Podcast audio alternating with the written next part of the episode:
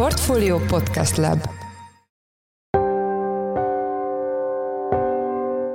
Mindenkit üdvözlünk, ez a Portfolio Checklist december huszonkettedikén csütörtökön. A mai műsor első részében a néhány napja közzétett a kizárólag magánellátásban dolgozó orvosokat közszférás munkára kényszerítő rendelettervezetről lesz szó. Kiderült ugyanis kérdésre válaszolva, hogy lehet tömbösíteni ezeket a ledolgozható munkaórákat, ugye a havi tíz, illetve húsz munkaórát, ami egyébként menet közben a beérkező véleményekre, szakmai javaslatokra reagálva nyolc, illetve tizenhat órában módosult. A témával kapcsolatban Csiki Gergely, a portfólió elemzője, lapigazgatója volt a vendégünk. Az adás második részében arról lesz szó, hogy geopolitikai és gazdasági kihívások ide vagy oda rekord eredménnyel zárják az évet a legnagyobb magyar tőzsdei cégek. A vállalatok kétezer-huszonkettes évéről Nagy Viktort, a portfólió részvényrovatának elemzőjét kérdeztük. Én Forrás Dávid vagyok, a Portfolio Podcast Lab szerkesztője, ez pedig a Checklist december huszonkettedikén. Nagy port kavart az elmúlt napokban az a rendelettervezet, mely szerint a kizárólag magánszektorban dolgozó orvosoknak kötelező lenne január elsejétől valamennyi időt az állami szférában is dolgozniuk. Ez a javaslat rá is nyomta a bélyegét a Belügyminisztérium és a Magyar Orvosi Kamara csütörtöki a Facebookon élőben közvetített egyeztetésére is, melyel kapcsolatban itt van velünk Csiki Gergely, a portfólió elemzője, lapigazgatója. Szia Gergő, üdvözöllek a műsorban. Szia, üdvözlöm a hallgatókat. Ugye te foglalkozol a legtöbbet egészségügyi témákkal a szerkesztőségen belül. Egyenlőre mit lehet tudni arról a rendelettervezetről, amely ugye december tizenhatodikán jelent meg, és január elsejétől jelentős mértékben változtatná meg azt a feltételrendszert, ami alapján az orvosok megtarthatják az időről időre megújítandó működési engedélyüket Magyarországon? Így van, leginkább ugye, sőt, elsődlegesen a magánellátásban dolgozó szakorvosokat, orvosokat érinteni ez a, ez a rendelettervezet, ami nagyon rövid határidővel ö, fogadná el a kormány, és lépne életbe ugye, a jövő január elsejétől, és körülbelül egy öt-hét napos ö, ö, időtartamot adott a, a Belügyminisztérium egészségügyi államtitkársága a szakmai szervezeteknek a, a véleményezésre, ami rendkívül ö, rövid idő. Másrészt viszont elmondhatja a Belügyminisztérium, hogy ad, ad lehetőséget a, a véleményezésre. Itt a lényeges pont, hogy amikor öt évente meg kell újítani a működési engedélyt egy, egy szakorvosnak, akkor az eddigi szabályok szerint a, a jelenlegi munkahelyen, ha az csak is kizárólag magánellátó intézmény, vagy magánszolgáltató intézmény, azt is elfogad A, a hatóság. Ez most változna, és e, úgymond ilyen kényszermunkára, vagy az állami e, rendszerbe ott végző munkára kötelezné e, a rendelet. E, eredetileg egy tíz óra ügyeleti rendszert, vagy húsz óra havi munkaórát írt volna elő az állami ellátásban a mostani rendelet. És azt lehet-e már tudni, hogy hol kellene ledolgozni ezeket a munkaórákat? Igen, so, sok részletkérdés még nincs tisztázva.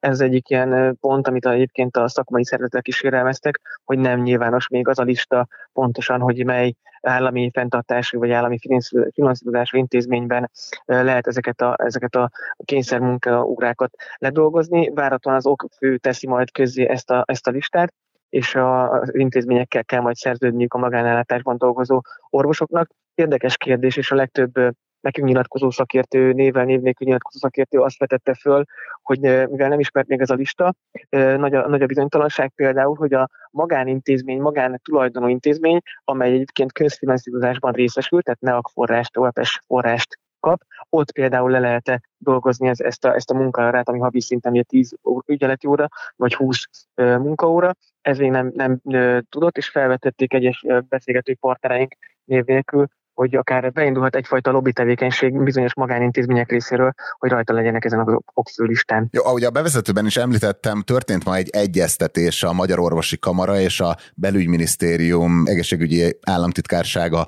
között. Ezt ugye élőben közvetítették a, a Facebookon. Ez milyen hangulatban telt, és miről volt pontosan szó? Igen, ez egy szokatlan esemény volt, de nyilván az előzmények fényében is a felpörgő rendeletalkodás és jogszabályalkotás fényében igenis szükséges esemény volt. Ugye a Magyar Orvosi Kamara jelezte, főleg most a legutolsó múlt pénteken benyújtott rendelettervezet kapcsán, hogy a felgyorsult jogszabályváltozások kapcsán érdemes lenne egyeztetni a, a döntéshozókkal, és hogy véleményezzék ezeket az új ö, meglepő és váratlan őket és az érintetteket váratlanul érintő jogszabályokat, és erre e, nyitott volt Takács Péter egészségügyet felelős államtitkár, és e, nyilvános e, úton, e, közvetett e, módon egy, egy, egy, az egyeztetés lehetett követni, és a, a jelek szerint a hozzászólásokból és valamint a, a nézők számából óriási érdeklődés övezte egyébként ezt a kamarai rendezvényt, és jól látszik, hogy az ilyen igénye, tehát a, az információ, információ átadásra óriási igény van, nem véletlen, hogy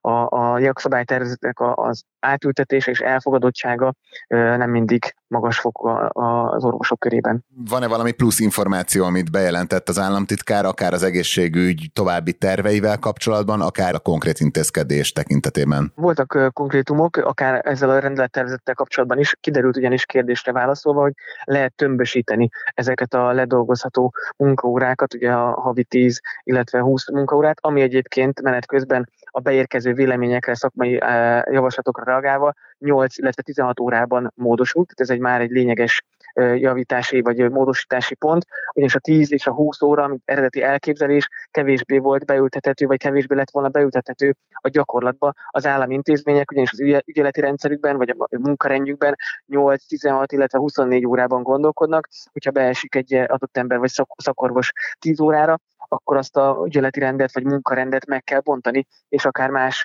munka, más munkatársaknak a, a beosztásait is a, ehhez kell igazítani. Ehhez most úgy néz ki, hogy ö, ö, alkalmazkodott a, a jogalkotó, az egészségügyi államtitkárság nyolc és tizenhat órában, valamint lehet ezeket tömbösíteni, tehát hogy akkor egy hónapban vagy az adott évben rendelkezésre vagy kötelezően ledolgozandó munkaórákat egy bizonyos napokon dolgozhatják le.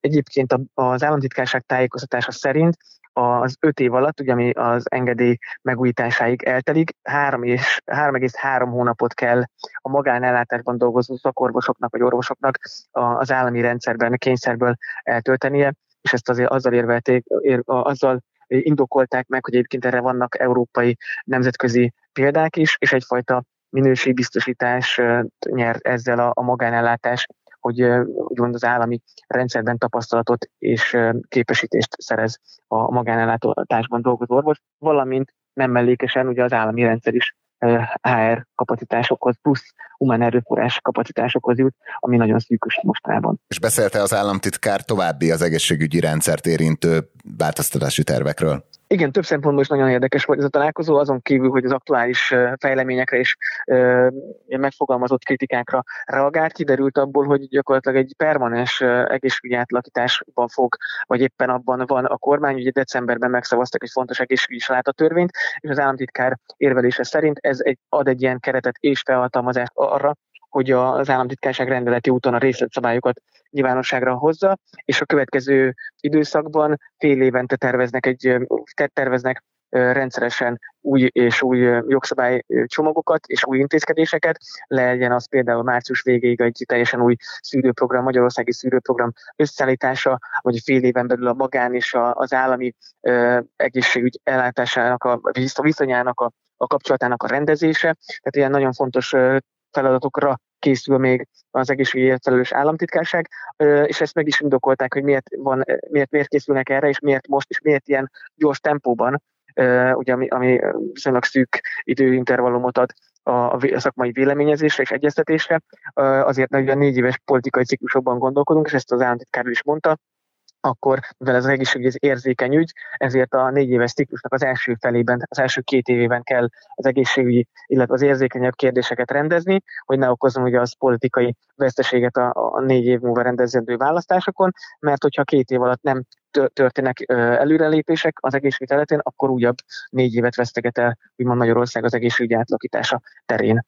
Fontos fejleménye volt a mai eseménynek, hogy az Orvosi Kamara az államtitkár záróbeszédére reagálva azt mondta, hogy a, nem ártana jobban átgondolni ezt a, ezt a jogalkotási tempót és az egészségügyi átalakításának a, a, a tempóját, ugyanis amikor megjelennek egy, megjelenik egy-egy jogszabálytervezet vagy rendelettervezet, mivel a háttérinformációk a, akár a kamarának, vagy a, az orvosoknak, vagy szakértőknek nem állnak rendelkezésükre, ezért akár ez is elképzelhető, hogy olyan értelmezést vonnak le és olyan következtetéseket, amely egyébként az egészségügyi államtitkárságnak, vagy jogalkotónak nem is állt szándékában. Viszont mivel nincsenek birtokában a, a, a háttér, háttérinformációknak, ezért logikus egyébként, hogy így reagál az Orvosi Kamara, és így reagálnak a, a szak, szakértők és a megfigyelők. Nem véletlen, hogy ebből kifolyólag van, van egyfajta bizonytalanság mind az orvosok, mind a szak, szakmai szervezetek körében, és úgy tűnt, hogy egy ilyen egyeztetés sorozatra óriási igény lenne egyébként a szakmai szervezetek részéről. Nagyon szépen köszönjük, hogy ezt az elemzést megosztottad velünk. Az elmúlt percekben Csiki Gergely, a Portfólió elemzője, alapigazgatója volt a Checklist vendége. Gergő, köszönjük, hogy a rendelkezésünkre álltál. Köszönöm szépen, sziasztok!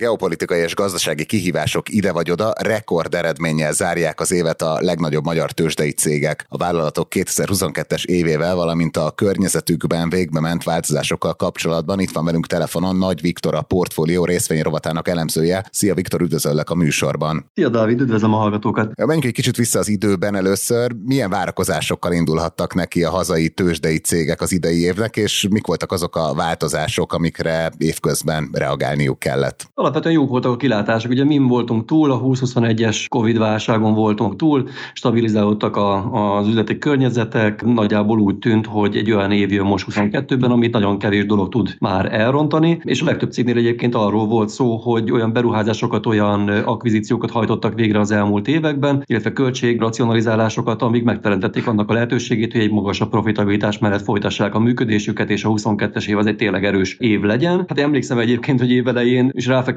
a metaverzum sztorira, és azt gondoltuk, hogy mivel ez egy ilyen békebeli év lesz, ezért ilyen extra történetek is jöhetnek, mint amilyen például ilyen virtuális világoknak a létrehozása, és ez lehet egy nagy sztoria az évnek, és hát aztán ugye mindent borította az ukrajnai háború, energiaválságot is okozva, a korábbinál is jóval magasabb inflációt hozva, és láttuk azt, hogy a, a nyersanyagpiacokon borult minden, a, a devizapiacokon is. Szóval, hogy egy olyan turbulencia jött, amire szerintem nagyon kevesen számítottak, és ebben a környezetben kellett működniük a a magyar cégeknek is. Tényleg az egy olyan év jött, amiből viszont nagyon jól jöttek ki a, a magyar nagyvállalatok. Hogyha csak a profitjukat nézzük, akkor tényleg egy kiemelkedő év lett kétezer-huszonkettő. Igen, és még ezen kívül, amiket említettél, ugye a fiskális politika is számított ezekre a cégekre, hogy a költségvetés rendbe tételéhez járuljanak hozzá. Abszolút. Ez egy nagyon fontos tényező a magyar cégek működésében. Tehát a rekordprofitok azok idén úgy alakultak ki, hogy közben kormányzati elvonások azok is rekordszintre emelkedtek. Nagyjából van egy ilyen automatizmus most már a magyar gazdaságpolitikában, és egyébként egyre inkább azt látom, hogy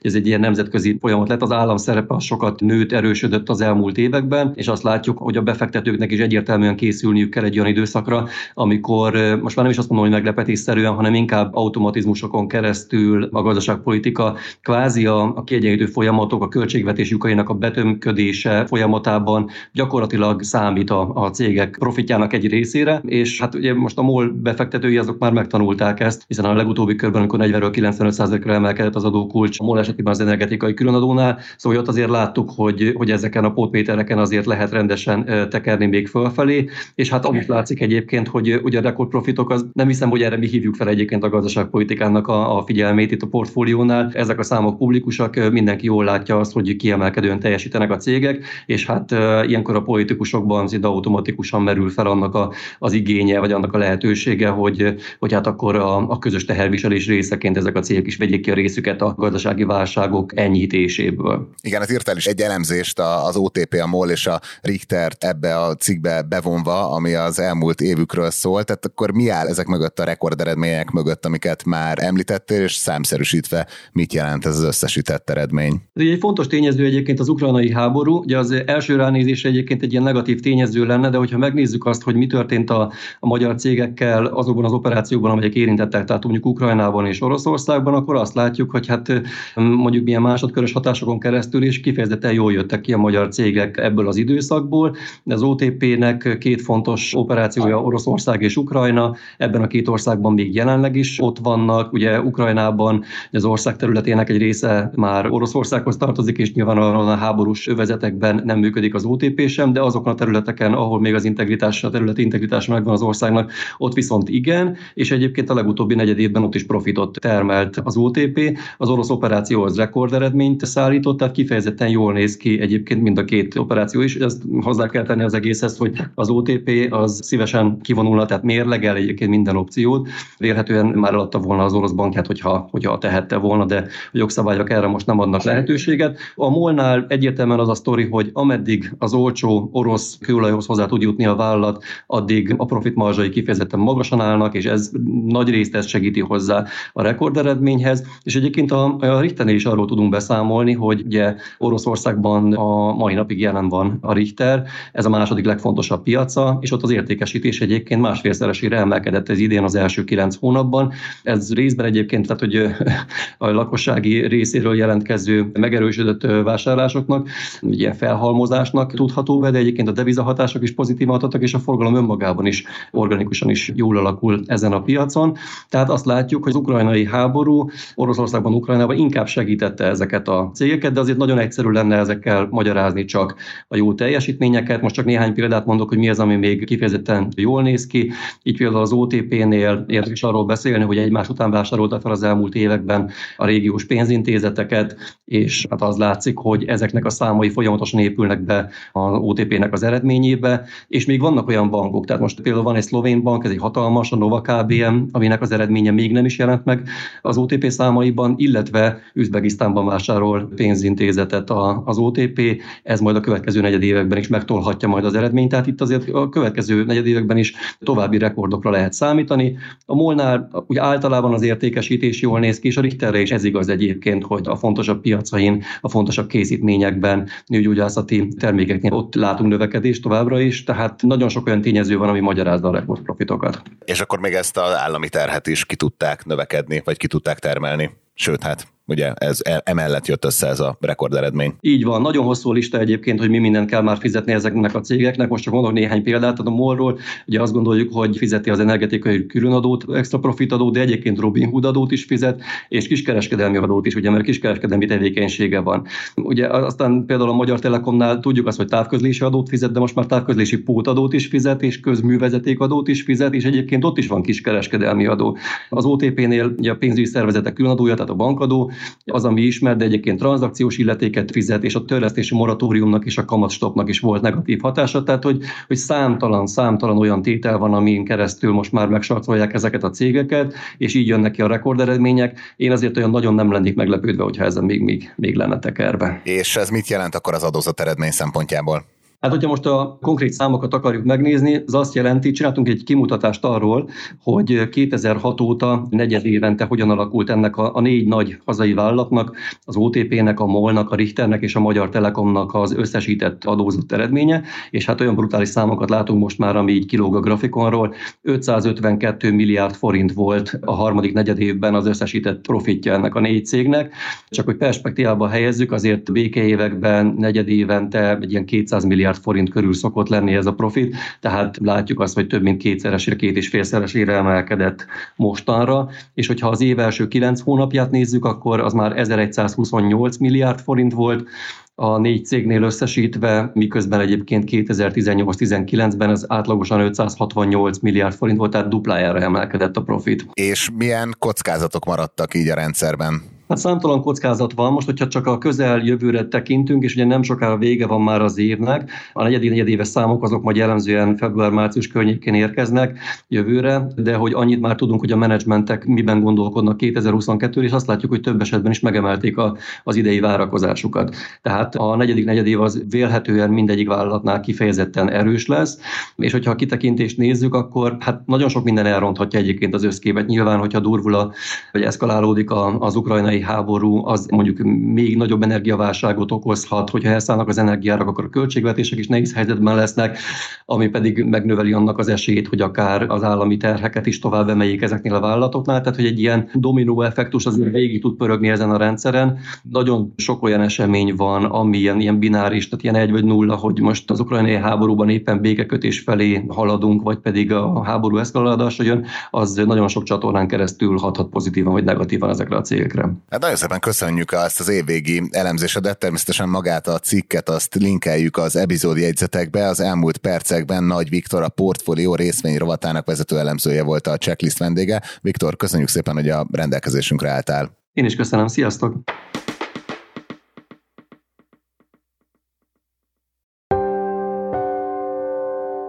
Ez volt már a Checklist, a Portfolio munkanapokon megjelenő podcastje. A mai adás elkészítésében részt vett Bánhidi Bálint és Gombkötő Emma, a szerkesztő pedig én, Forrás Dávid voltam. Új adással holnap, azaz pénteken ötkor jelentkezünk, addig is minden jót kívánunk, sziasztok!